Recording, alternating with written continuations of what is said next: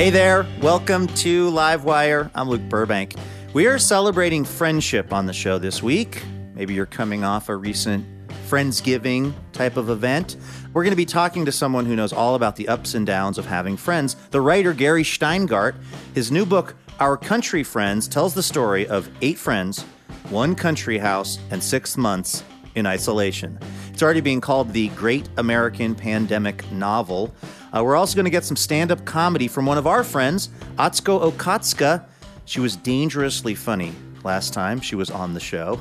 Then we're going to get some music from two friends who first met on the banks of the Mississippi River and then formed the banjo duo, The Lowest Pair. So that is the plan. Thank you for being a friend and traveling down the road and back again. It's a journey that starts right after this.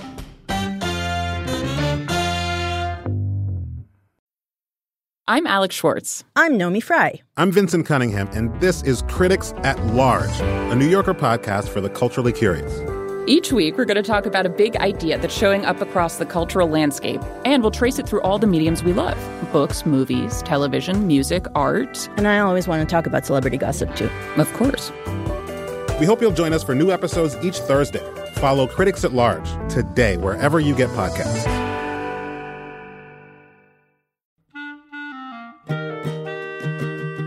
This episode of Livewire is brought to you by Progressive Insurance. What if comparing car insurance rates was as easy as putting on your favorite podcast? With Progressive, it is. Just visit the Progressive website to quote with all the coverages you want. You'll see Progressive's direct rate, and then their tool will provide options from other companies so you can compare. All you need to do is choose the rate and coverage you like. Quote today at Progressive dot com to join the over twenty-eight million drivers who trust Progressive. Progressive Casualty Insurance Company and affiliates. Comparison rates not available in all states or situations. Prices vary based on how you buy. Hey, Elena. Hey, Luke. How's it going? It's going real well. And I have got another round of station location identification examination for you. This is where I'm going to tell you about a place. You try to guess the place I'm talking about, okay? Mm. We are going to be talking about friendship on the show this week. This city was named the number one friendliest city in America by Condé Nast Traveler. It was also originally called Pleasantburg until they changed the name in eighteen thirty-one. Oh, well, that is uh, no other than a town I used to live in, and a town really close to where my mother lives now, Greenville, South Carolina. Woo-hoo! You are one hundred percent right. Greenville, where we are on the air at W E P R, down there in South Carolina. I thought we could maybe sneak one by you, but no. You're too smart. Greenville. I used to live in Greenville. I think E P R actually stands for Elena Passarello Radio, if I'm not mistaken, or maybe Elvis Presley. If it didn't already, it does now. It's a wonderful town full of friendly people. That's totally true. I love how quickly you got that. That's amazing. All right. Well, now that we know that we're on in Elena Passarello radio territory, should yeah. we go ahead and do the show? Yeah, let's do it. All right. Take it away.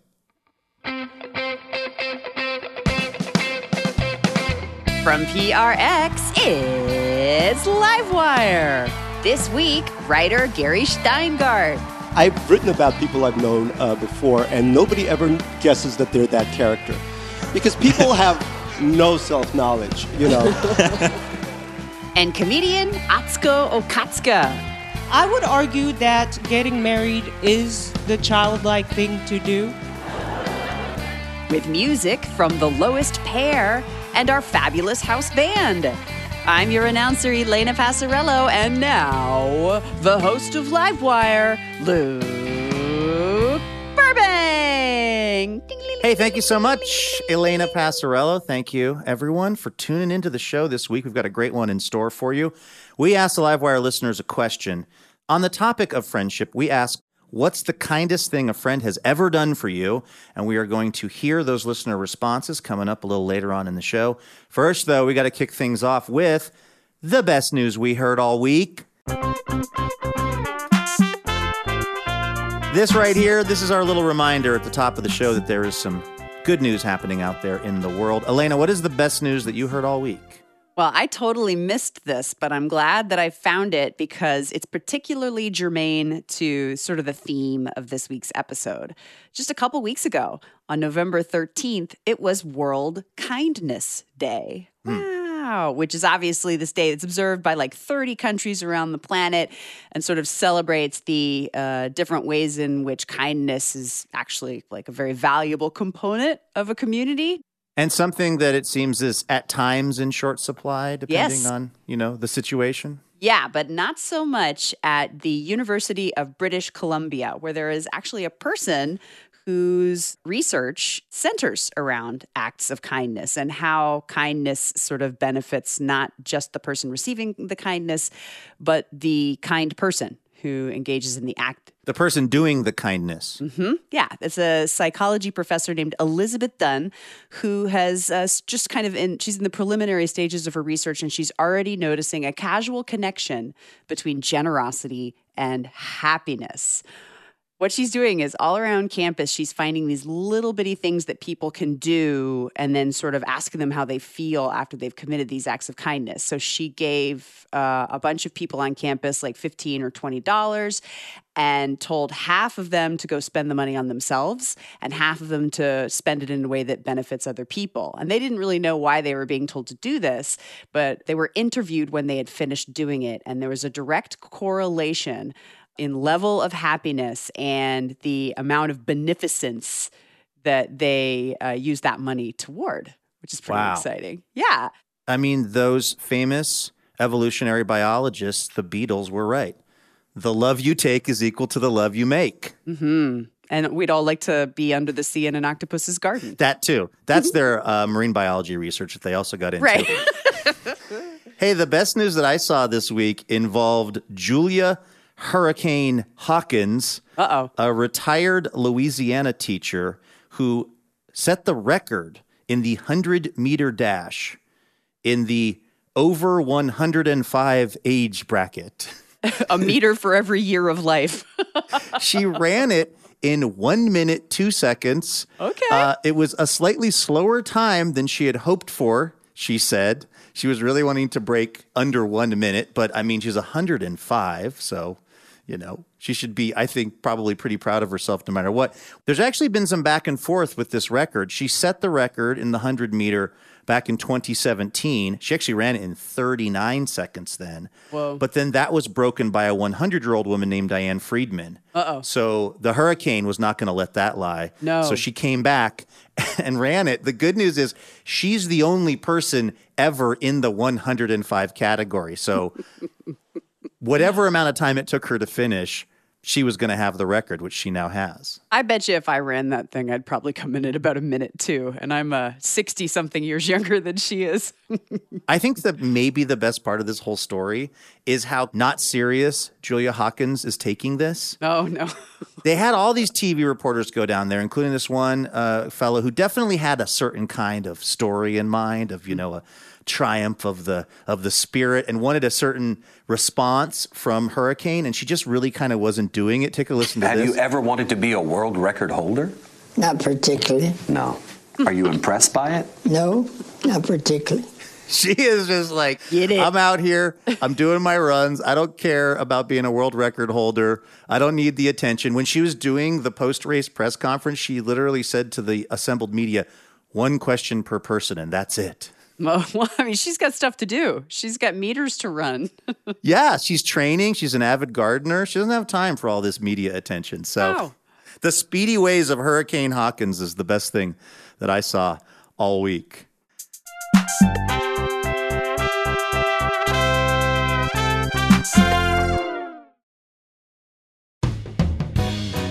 All right, let's welcome our first guest on over to Livewire.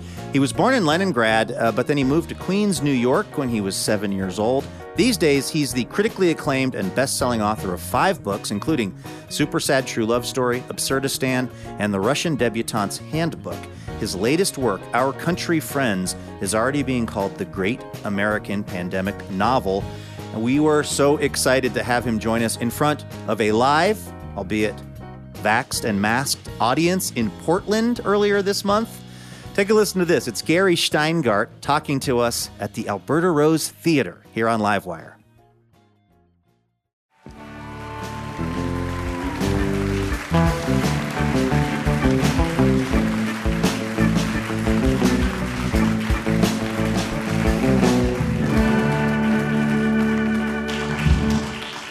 Hello. Gary, welcome back. Thank you. So good to be here. I love you, Portland. Well done. Uh, this book is getting a lot of praise, and it is, uh, like I said, Kirkus Review is saying it's the, the great pandemic novel. When did you actually start writing it? I started writing it in March of two thousand twenty. Yeah, just as the pandemic was getting on. I was a few days in, and I was like, either I learn how to bake bread, which I'm really bad at, I can barely make coffee, uh, or I write a pandemic novel. And so you set out, I mean, you knew right away that you're going to set this in the current sort of moment of time. Yeah, I mean, growing up in a failed superpower, I can smell mm. another failed superpower from a mile away. And uh, so, yeah, I was thinking, you know, we had a certain president at that point, uh, plus the pandemic, everyone was dying, and I thought, yeah, this is sort of my, you know, my wheelhouse. Yeah. Yeah. Yeah. Uh, the main character in this book is a writer who was yeah. uh, born in Russia mm. and uh, has a house in the Hudson Valley of New York. Yeah. You're a writer who was born in Russia, yeah, uh, who has a house in the Hudson Valley of New York. I mean, that is a crazy coincidence. You know, write what you know is what my high school teacher taught me. Uh, I have no imagination whatsoever. You know, I can't write Dune. This is the moment. I don't know. I don't know from sandworms. Uh, this is all I can do, folks.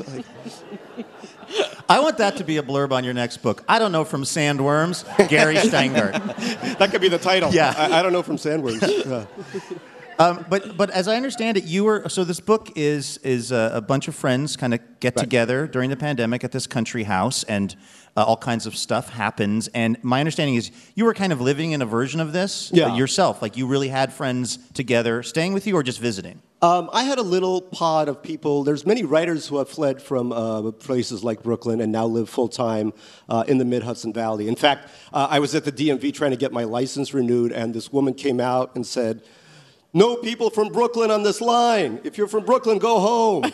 So there's a lot of anti-Brooklyn sentiment, which is great, again, because I'm from Manhattan, so it's fine. Uh, but I do have some friends, and we did form a pod. It was very sweet. I realized how much I loved my friends, you know, and we really got to know each other much better, and my kid had playmates and stuff like that. So I have to say the pandemic wasn't that awful for me. I, I know it was a tragedy in many other parts of the world, including New York, which is just one hundred miles to the south, but we did we did okay. You, you're such an observant and funny writer. There's this kind of omniscient voice in this book that's kind of filling in the gaps of what people are really thinking. Mm-hmm. And it had me wondering if I was really your friend and I really would go hang out with you and then I read this book, if I would be devastated.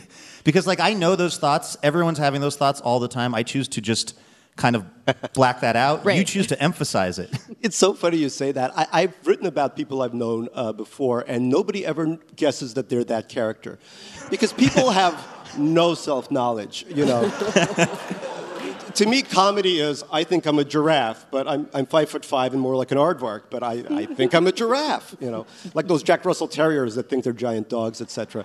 I once wrote a book called Absurdistan, which was about this three hundred twenty-five pound son of a Russian oligarch. Mm-hmm. And my friend at the time was this three hundred twenty-five pound son of a Russian oligarch.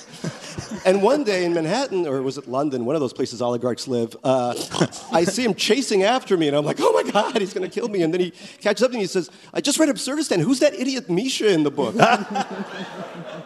And that's just how it is, you know. So your friends have not uh, called you and said, am I this character in Our Country Friends? No, but there's an actor, there's a very famous actor in the book, super famous, so hot, oh my God.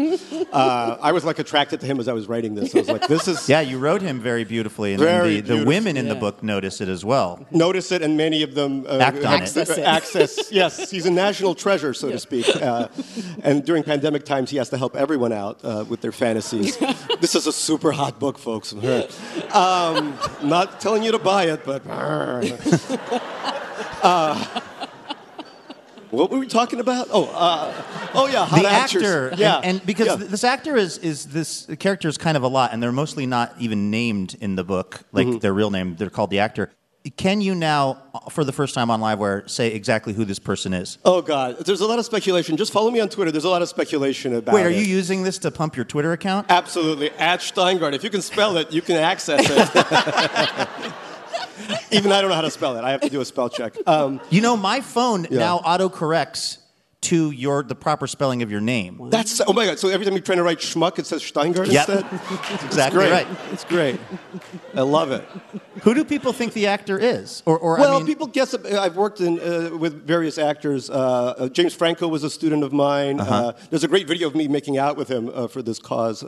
Um, who, who else was there? If that didn't uh, drive the, the Twitter numbers, I don't know what will. Yeah, well, that really. I have a, yes, that helped. Um, who else? Oh, Ben Stiller. I worked with. Um, Jake Gyllenhaal. So people are always guessing which one that is. But well, you and Taylor Swift in the news this week regarding Jake, Jake Gyllenhaal. I know. Yeah, somebody wrote it's the only inter- interaction between Shteyngarians and Swift boaters or whatever it's called. Swifties. Swifties. I think sorry. Swift boaters were the ones Swift that took down John oh, God, Kerry. Sorry. This seems I'm like so a good political. time to break. Yeah. Um, oh God. This is Livewire. We're talking to Gary Shteyngart. His new book is Our Country Friends. We'll be back with more in just a moment.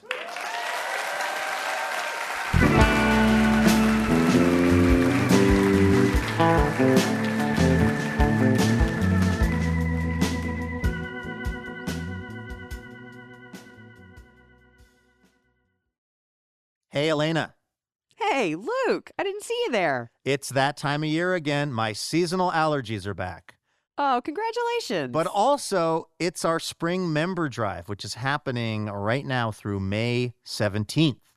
Oh, I like that much more than seasonal allergies.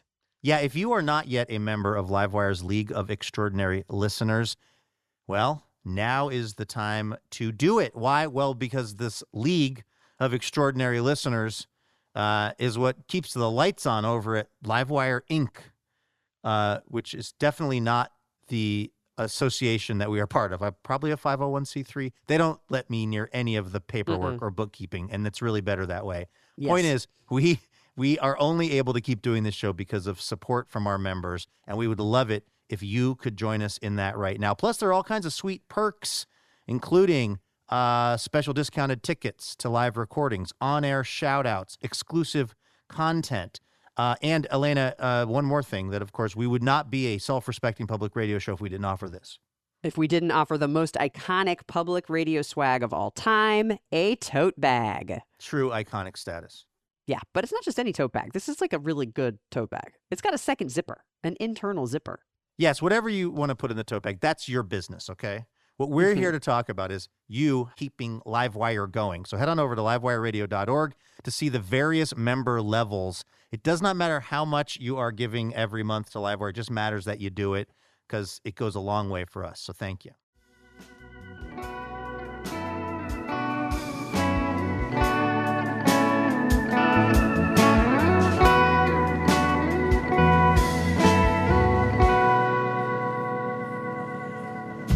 Welcome back to Livewire from P R X. We're coming in from the Alberta Rose Theater in Portland, Oregon. I'm Luke Burbank here with Elena Passarello. We're talking to Gary Shteyngart about his new book, Our Country Friends. Um, I have family that lived in Russia, and I know like dacha culture is a really big thing. But for people that are unfamiliar, can you kind of explain how that works and, and why that's sort of something you've brought over to the States with you? Yeah, uh, and thank you for pronouncing dacha correctly. Uh, many people I know call it Dachau, and I'm like, that's no. a whole different thing. That's a yeah. different kind of camp. Um, yeah. But uh, yes, a dacha, intra- tr- sorry about that, uh, a dacha traditionally in Russia is a small country house. It could be big, but most people, when I was growing up in Leningrad or in Moscow, you had a little, uh, it, it, really just a tiny A-frame usually with a tiny plot for potatoes and dill. And, and, and during tougher times, which in Russia is most times, uh, you often rely on that as a food source when there's no food anywhere else. Um, so we had a, when I was growing up in, in America, I didn't speak English real good, uh, Uh, but we had, uh, and, and kids always bullied me for being a Soviet kid. Also, I wore a giant furry hat all the time. Uh, um, which now is super hip, but I didn't know it then. Um, and so, and I didn't speak English, but in upstate, in Ellenville, another part of uh, upstate, we had a little bungalow colony just for Russian kids. And that was so sweet because we didn't make fun of each other. We all had the same accent. Uh, and little dachas, little uh, summer homes. And so all my life, I wanted to spend most of my life, I wanted to move back upstate full time. That was my dream. And I'm almost there. I'm there about sixty percent of the time. But one day I'll leave New York, which, you know, is just a collection of Walgreens at this point. And, yeah. and Chase Banks. There's really nothing going on, you know. Um, in the book, the main uh, sort of characters who own the country house, they met at a kind of summer camp, the, the type you're describing. Yeah, well, actually, a lot of the characters, yeah, two did. So the yeah. owners of it, yes, yeah. you're right. I'm sorry. Sasha and Masha are the two Russians, and their kid is Natasha. The Russians have no imagination. So Sasha, Masha, and Natasha live in this house, but they're... Sorry. It's, it's just so joke. much fun to say. I know. It's, yeah, that's it's all a joke. Um, there's even a character called D. Cameron, like the Decameron. Uh, and then there's the uh, three friends in the book uh, went to the same kind of math and science nerd mm-hmm. school that I did, uh, Stuyvesant High School in Manhattan. Uh, and so, yes, this book really is about friendship. I usually write about uh, people with horrifying immigrant parents. But this time, the, the children are in their forties already, and they've already internalized the horror of their parents. So now they can be awful to one another instead of... relying on their parents to provide all the fun. Right, it's interesting because like Masha is sort of the outlier and that yeah. she actually had good parents. Yes. And she's like, I basically, I refuse to apologize for having had decent parents. That's her That's her shtick throughout the whole novel. She's like, I'm sorry I had good parents and I'm a decent person, you know, and screw all of you. And she's also a psychiatrist, which I think is like the highest form of good. I have like seven of them, so, you know, with a social worker pitching in every once in a while. You're listening to LiveWire from P R X. We're talking to Gary Shteyngart. His new book is Our Country Friends. Uh, this is not going to work for radio, but I'm very interested in the font that was chosen for the cover of the book. Is this papyrus? It is... What's going on here? I don't know. You I don't, don't know get enough. to choose this? Yeah, I, I, don't, yeah, I don't choose fonts. I don't know. All I know is Calibri or something. Uh. It's an interesting look to the book. It yeah. feels a little nostalgic to me, but yeah. like in a good way. It kind of takes me back maybe yeah. to a sort of eighties yeah. sort of vibe. Yeah, I think you're right. It's designed to evoke nostalgia. There's a uh, there's a wine glass in there with the wine less than half full, which I guess alludes to the mortality we're all uh, facing. Mm-hmm. um, but there is a kind of nostalgia. It's a very funny book, I want to yeah. mention as well. Oh, yeah, sorry. And did I mention the hotness of the actor? Oofa.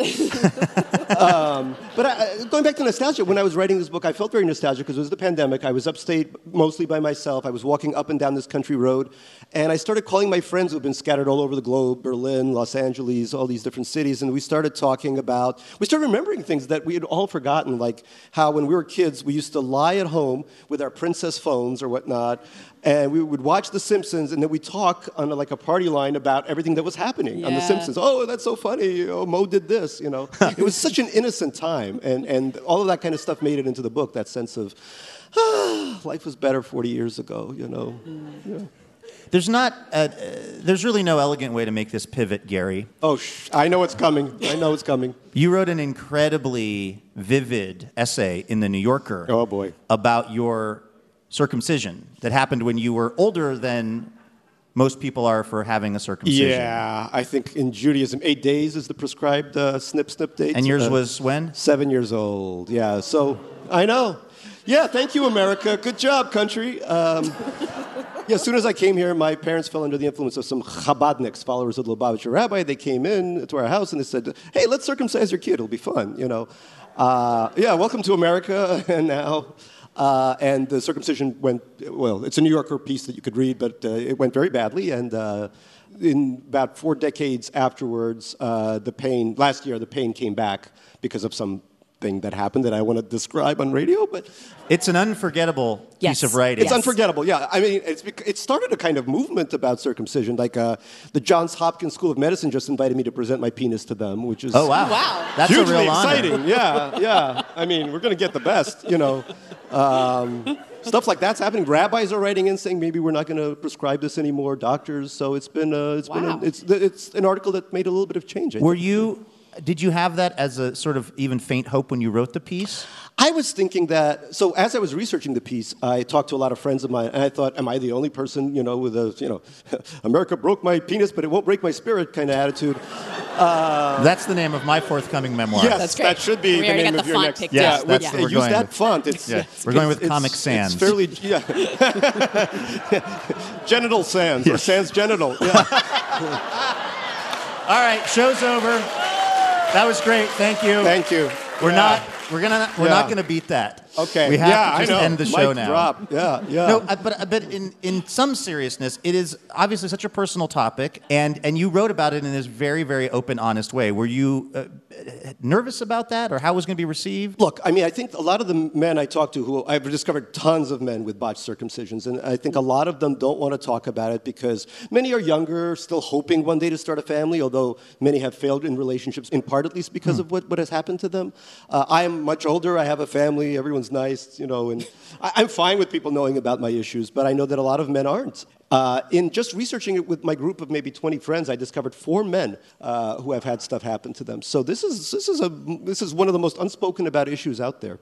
I'd heard you in an interview saying that that while you were enduring this really bad pain, writing this book, Our Country Friends, was kind of the one break from the pain? It was the only break from the pain, and also at this point, I don't want to give away too much to people who read it, but a character in this book undergoes terrible pain, and I had slotted that in before my own pain started. But when my pain started, I was like, oh, I know exactly what it's like. Mm. And also, he goes through all these hallucinations, and mm. the drugs I prescribed, I was hallucinating half the day. And there were maybe three hours in the day when I felt sane enough to write, and during those hours, I would just access all the things that had just happened to me. So from a writer's perspective, it was amazing. It was wow. like perfect material. I was suicidal, but other than that, l'chaim, you know? Well, we're glad to hear that uh, that you're yeah. feeling a little bit better, because Thank it sounds so like it was uh, extremely, extremely painful. Yes. Um, Uh, we are talking to Gary Shteyngart here on Livewire as part of the Portland Book Festival this week. Uh, Gary, you have been on the program before, and so I think you know that when we have someone on the show, we like to try to really get to know them at their sort of deepest, the most core part of them. I feel like the conversation about your circumcision really yeah, took us there. I think so. Yeah. But we may be able to uh, to go even deeper oh. into your mind with an exercise that we call the Jar of Truth. The kind of... Um, The sort of centerpiece of this book is friendship. Yeah. Um, it's obviously called Our Country Friends, and it's a topic that you've written about uh, various places, and so we uh, have these questions in the Jar of Truth okay. that are about friendship. So oh. here's what's going to happen. We're going to have you select a random question. Oh, oh. Elena Passarello will read the question to you about friendship, and we would like to get your honest answer. Okay. Is it possible, Gary, to refer to multiple people as your best friend? Oh, yes. Ah. I do that all the time. It's ridiculous. You know, like I'll meet somebody and they'll be talking w- with adoration about someone else. Oh, God, you know, the music of David Byrne. And I'd say, that's so funny. He's my one of my best friends, really. I met him once at a right. gallery. And he nodded to me as he does, you know. And so I thought, this is my best friend now. I do it all the time, yeah. Well, I could see how people would think they were your best friend because you are known to be great at writing blurbs for people's yes. books and writing a lot yes. of them. Yes, uh, a documentary has been made about my blurbing. Yeah, just on YouTube. Yeah, it's called Gary's Promiscuous Blurbing or something, yeah. I've blurbed everyone, you know. Uh, I, I blurbed Molly Ringwald. I mean, wow. yeah. One of your best friends. One of my best friends. I met her at a party. All right, one more, one more? more question oh from the Jar of Truth. Okay. Uh. Okay, Gary. When your friend tells you sensitive information yeah. and asks you not to tell anyone, oh, this is such a good question. Can you still tell your partner? I don't tell my partner. I do tweet about it, though. Because that's different. I think when people ask you not to tell, it's you don't tell your partner or you tell your friends. But there's nothing about telling uh, Twitter. So yeah. at Shteyngart for all the latest information on all of my friends, who apparently are very famous. Yeah. Occasional author and full-time Twitter self-promoter, Gary Shteyngart, everyone. Thank you. Right here on Live. Thank you.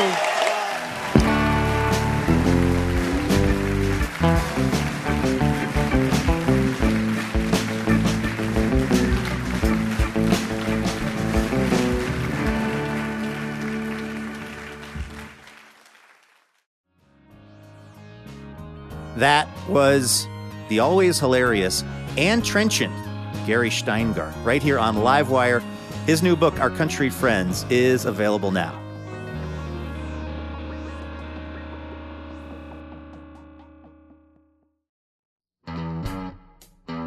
Hey, special thanks this episode to Michael Campbell of Portland, Oregon. Michael is part of the Livewire member community and is generously supporting our show with a donation each month, which is a huge deal because it's kind of how we're able to do the show. So, Michael, thanks for keeping Livewire going this week.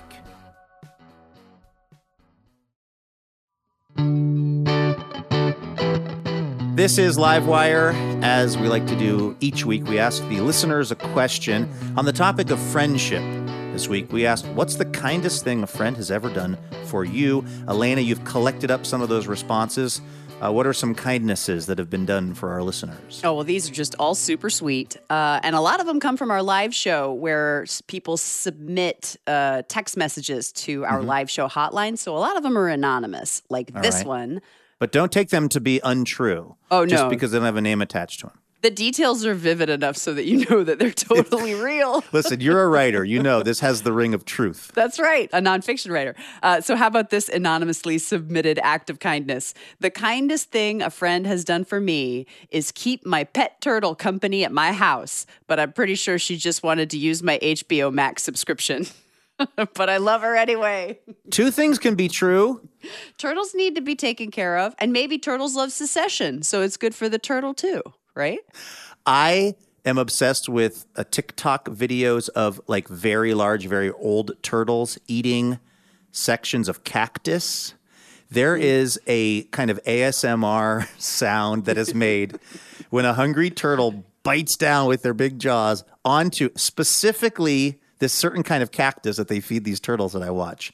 It is so satisfying. I love it. If someone had that turtle at their house, I would come over and feed it cactus for them while watching Succession on their H B O Max. Because turtles live so long, you could do it for like the next thirty years. Right. You've made a friend for life. Mm-hmm. All right. What's another kind thing that someone's friend did for them? I think I understand why this one's anonymous. The kindest thing my friend has ever done for me is lend me urine for a drug test. But, but we didn't pass. That seems like the kind of plan that is hatched late the night before. Uh-huh. Someone has to report for a drug test, mm-hmm. and the person who is trying to help probably has great intentions, but has probably been smoking slash taking the exact same thing as the person who's trying to pass the test. Yeah, they're in the same same boat. Uh, sorry, sorry about those test results, but hey, that doesn't diminish how kind. It was really was. kind. It's like, why didn't we realize that I would also fail the test? Why? Because we were both sky high. That's probably why it didn't work out. All right, one more kind thing that one of our listeners had done for them by a friend. Oh, this one is fabulous. It's from Janet. Janet says, my friend filled my fridge with food while I was at the hospital giving birth. Oh. I love that practice of when people are in times of positive or negative, sort of amped up eventfulness. Mm-hmm. You you make sure that they don't have to worry about where their next meal is coming from. You know, I have a friend who has a new baby and she's in the hospital with the baby. Everybody's doing good, but it's just going to take a little more time. And people have been sending her DoorDash so that mm-hmm. she doesn't have to eat hospital food for like two and a half weeks while she's in the yeah. N I C U. That's like the new taking uh, kind of a casserole over. Yep, the now new casserole just, dish. Now it's just using your cell phone to send the person some kind of credits that will allow food to be delivered to their house. All right, let's invite our next guest over to the show. She's a stand-up comedian who recently made her late-night debut on The Late Late Show with James Corden. She's also currently a cast member on the Stephen Colbert-produced animated series Fairview, which is coming out on Comedy Central. Also, and maybe critically, the last time she was on Livewire, she told a story about making tongue contact with a stranger's dog. And you were there, Elena. You saw I almost hurt myself laughing. I thought so you were going to need surgery. I want to warn everyone that she is actually dangerously funny. Uh, take a listen to this. It's our friend Atsuko Okatsuka performing in front of a live audience at the Alberta Rose Theater earlier this month.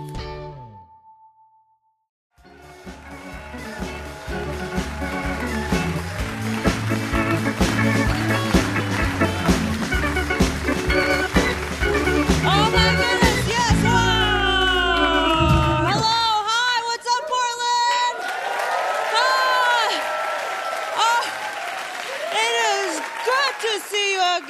to see you again. Uh, let me tell you, uh, you know, people think I'm mature uh, because I'm married. Yeah, uh, but I would argue that getting married is the childlike thing to do. Yeah, yeah, because married people, what do we say? They say things like, I found my best friend. You know, that's very childlike. Just everything we own, split it in half. That way it's half and half. Yeah, we get to do everything together all the time. That's married people.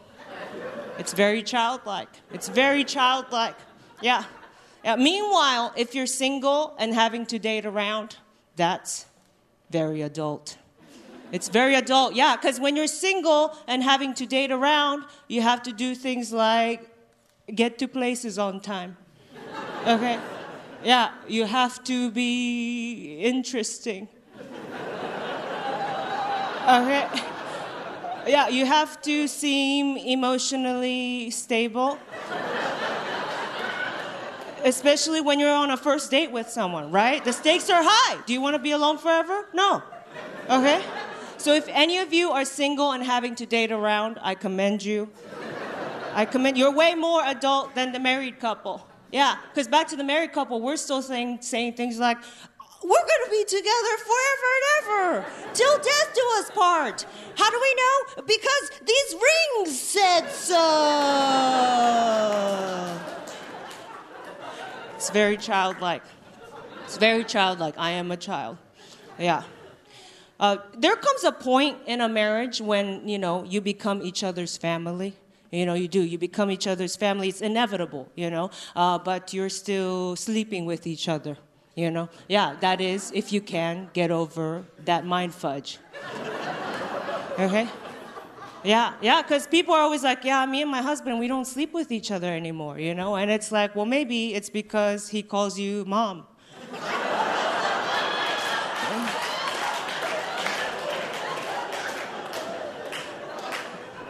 I, I would stop, too. I would stop, too. It's hard. It's hard, you know, that line. It's so hard. Because my husband, when he gets groceries, uh, we do this thing where he brings back a surprise treat that's not on the grocery list, and it's what I look forward to every week. Yeah, and it's very sweet and very cute, but uh, that is also how our relationship turned into a father-daughter one. It's hard. It's hard. Romantic partners turn family, you know? Yeah. Still sleeping with each other. Yeah. And uh, I, I like synchronized choreographed dances with other people uh, because I was a cheerleader in high school and that part of me just never left, you know? Yeah, yeah. I, like, I hate it when people do their own dances on the dance floor. No, I think we should always, always be synchronized. Always synchronized. Yeah, it's more beautiful that way, right? Just everyone telling the same story, you know? Yeah, always, always. Yeah, yeah. And so I got to a point where I started teaching my husband these choreographed dance moves so we could shoot it and put it online, you know? Yeah, and I would make him match with me, wear the same clothes, same hair, everything, you know? And at one point, my husband broke down and cried. Yeah, because I was being a terror, you know? Yeah. He was crying. He said, I hate doing these dances with you. I don't want to do these with you anymore because you always want to make us look like we're sisters. And he's right. He's right.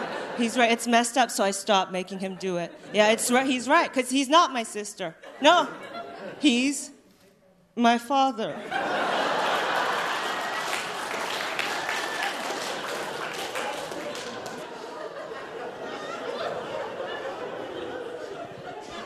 Y'all are sick. It's on you. It's a tango, you know, it takes two.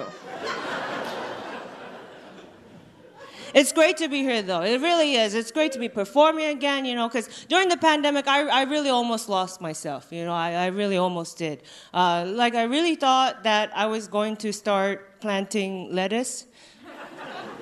And then my husband had to remind me that that's not my personality.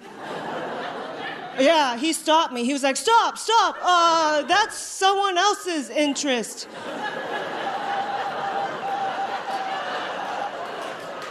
And I was like, oh my God, it is. This is not my interest, you know? Yeah, but I already had the lettuce ready, so I dropped it. You know, he was like, stop, what do you think you're doing? I was like, you're right, I'm not a farmer. It was beautiful. It was beautiful. He saved me a lot of time. Yeah, possibly years, right? From living out someone else's identity. Yeah, it was beautiful. And you might be like, well, Atsuko, like, what are your interests, you know, if it's not farming, you know? Uh, what are your interests?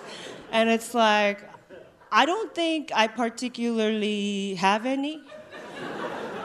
But, like, that's also a personality, too, you know? It is. It is. And that should be empowering. Yeah, that should be empowering. Yeah, if you're like, I also don't have hobbies or interests, that's okay. That's okay. You're still a whole person. Yeah, because what are we? What, we're all going to make sourdough? Oh, we're all going to make sourdough? We can't all be bakers. No. Someone's got to be the buyer. And I'm just saying that's me, you know? Yeah. All right, Portland, I'm going to get real, real, okay? And I'll skedaddle, okay? Uh, so this is what I'm really going through. This is what I'm really going through, okay? Uh, the other day, I was looking through old family photos uh, when I was hit with this dark realization that uh, my father and I have the same body. the same body. It was a long night, very lonely night, you know, just flipping through, oh my God, in his twenties and thirties, me and him, same body. Same body, yeah. And my husband, he's so sweet. He always tells me, God, you have such a hot bod, you know. And then he always asks, how'd you get such a hot bod? And now I know. Now I know, yeah. But I don't think I have it in me to tell him yet, you know? Uh, yeah, I figure he'll find out sooner or later, you know, when the pandemic's really over and uh, we go to Bali to visit my father where he lives. And uh, we go to the beach. And uh, we're all in our bathing suits. And at some point, my father and I will stand right next to each other, overlooking the ocean, you know, with our hot bods. And my husband will look over at us and he'll be like, wait. And I'll be like, it's weird for me too. It's weird for me too. And it is weird for me, Portland. It is. For me to find this out after all these years, okay, to know that all this time, my dad too would have looked good in a belly button ring.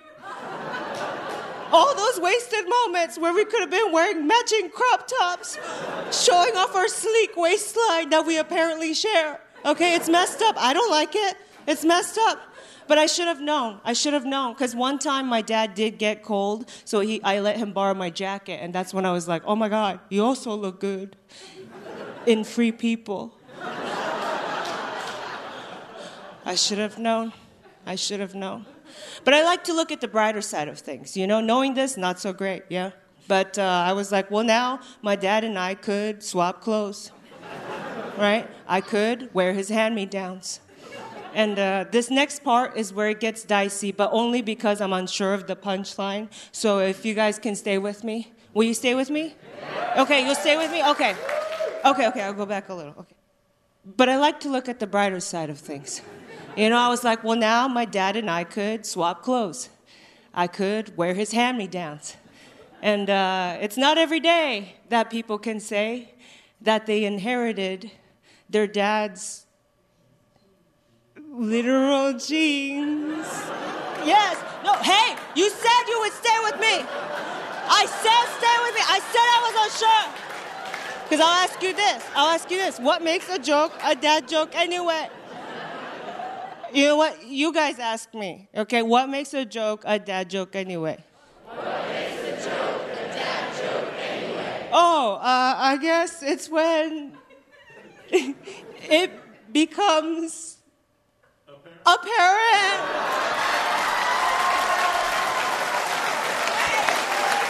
Atsuko Okatsuka.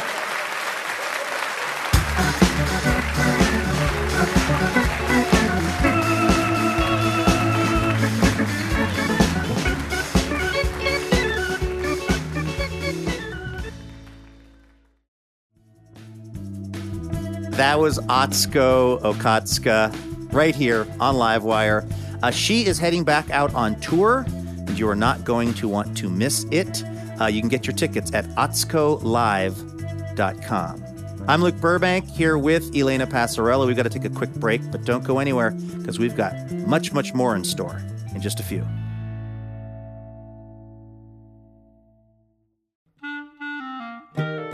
Livewire is thrilled to be partnering with Portland's own Portal Tea this season. Formerly known as Tea Chai Tay, Portal Tea is the premier tea company in the Pacific Northwest. They make one-of-a-kind, handcrafted tea blends like cinnamon churro chai and blueberry cream Earl Grey. Use the code LiveWire, all lowercase, for twenty percent off at portal tea dot co.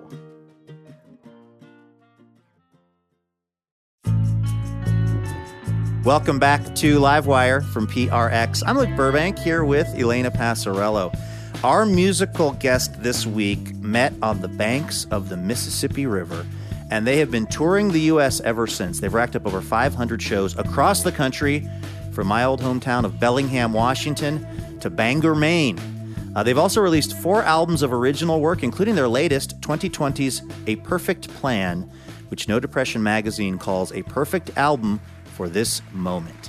Take a listen to this. It's The Lowest Pair performing at the Alberta Rose Theater right here on Livewire.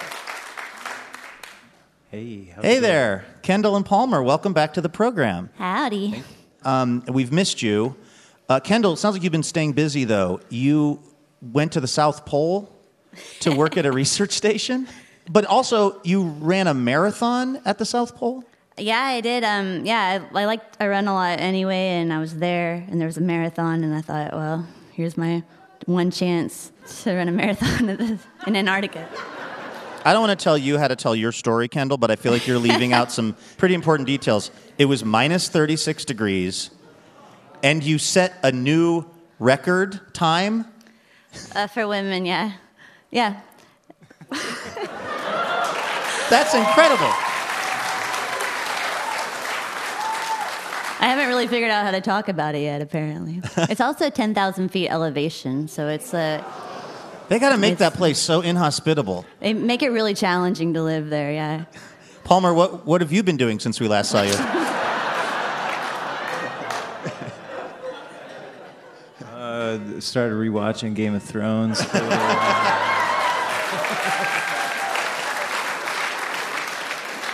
That is the more relatable way to spend a, a pandemic. Uh, well, what song are we going to hear? Oh, we're going to do a new song. It's called Mount Rainier. Okay. This is The Lowest Pair on Livewire.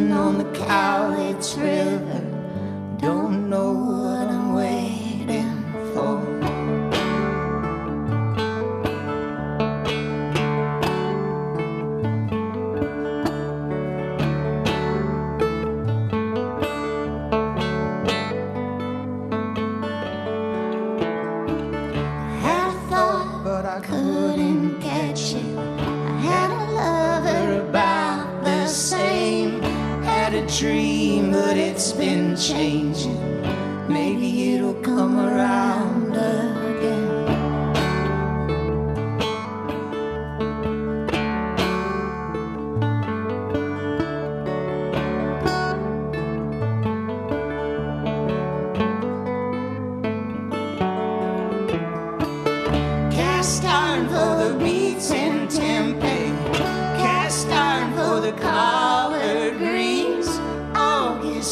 Box of rosé, Christmas busting at the seams.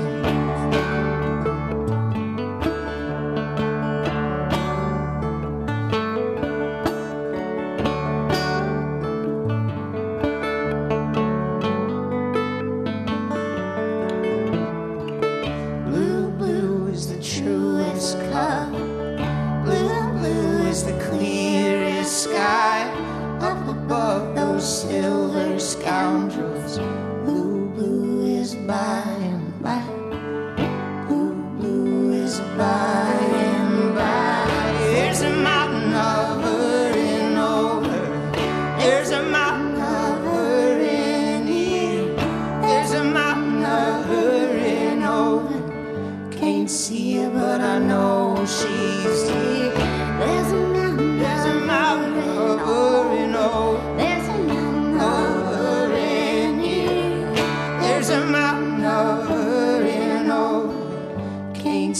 But I know she's here. Can't see her, but I know she's here.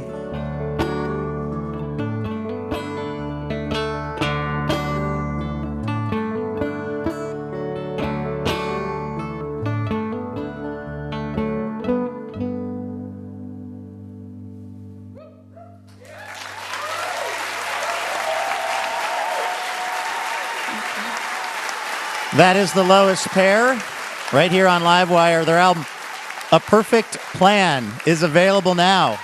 Thank you so much.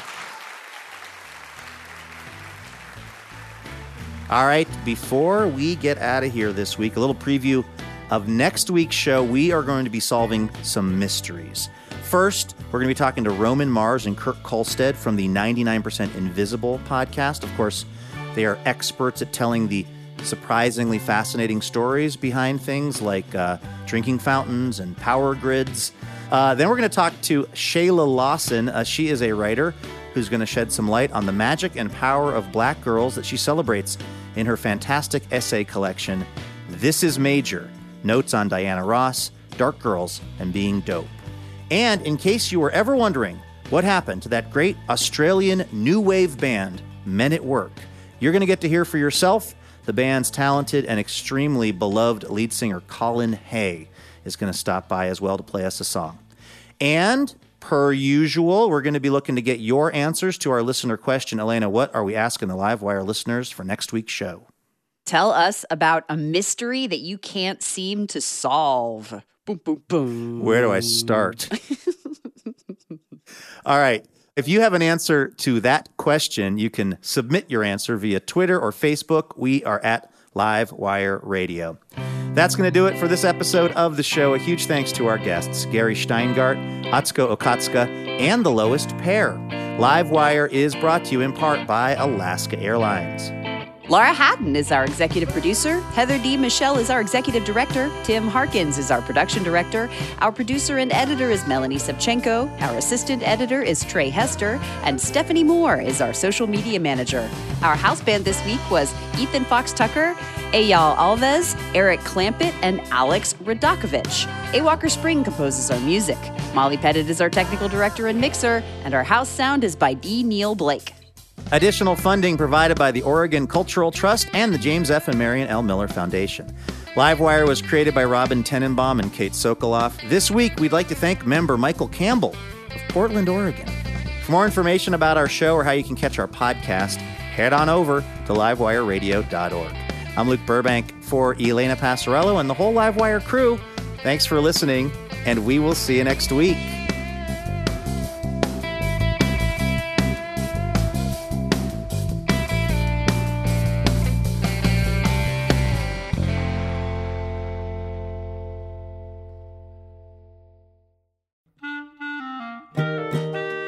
Dear Livewire, When we first met, I was really shy.